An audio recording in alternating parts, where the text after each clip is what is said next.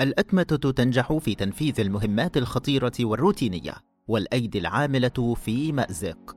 فما هي الأتمتة؟ وما مدى تأثيرها على الإنسان؟ وما أهم ما تتميز به؟ دعونا نرفع الستار عن هذا الموضوع الغامض.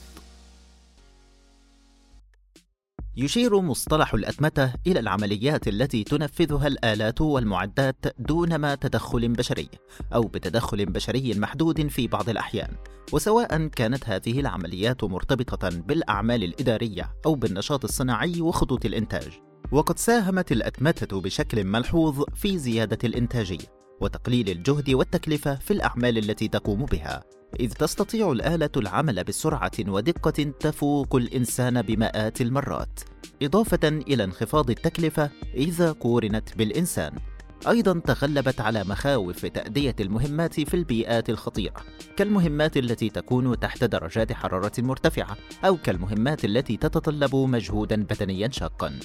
كذلك فإن الأتمتة تتميز بعدم خضوعها إلى عوامل خارجية فهي لا تكل ولا تتعب كما أنها لا تتغيب عن العمل فالأتمتة تعمل وفق برنامج مكتوب بلغة برمجية معينة تترجمها الآلة إلى عمل ما هي مجالات تطبيق الأتمتة؟ يمكن تطبيق الأتمتة في كل شيء تقريبا إلا أن أهم المجالات هي النقل ويتضمن ذلك السيارات والسكك الحديدية وغيرها لمصلحة السيارات آلية القيادة والطيران الآلي. إلى آخره. التصنيع. بما في ذلك المواد الغذائية والصيدليات وصناعات السيارات وغيرها. الطاقة الكهربائية. كعمليات استخراج النفط وتكريره والاتصالات السلكية والغاز. إلى آخره. الأمن ومراقبة البيئة والسلامة واستخدامات أخرى كثيرة. والسؤال الأهم هو هل تؤثر الأتمتة على الأيدي العاملة؟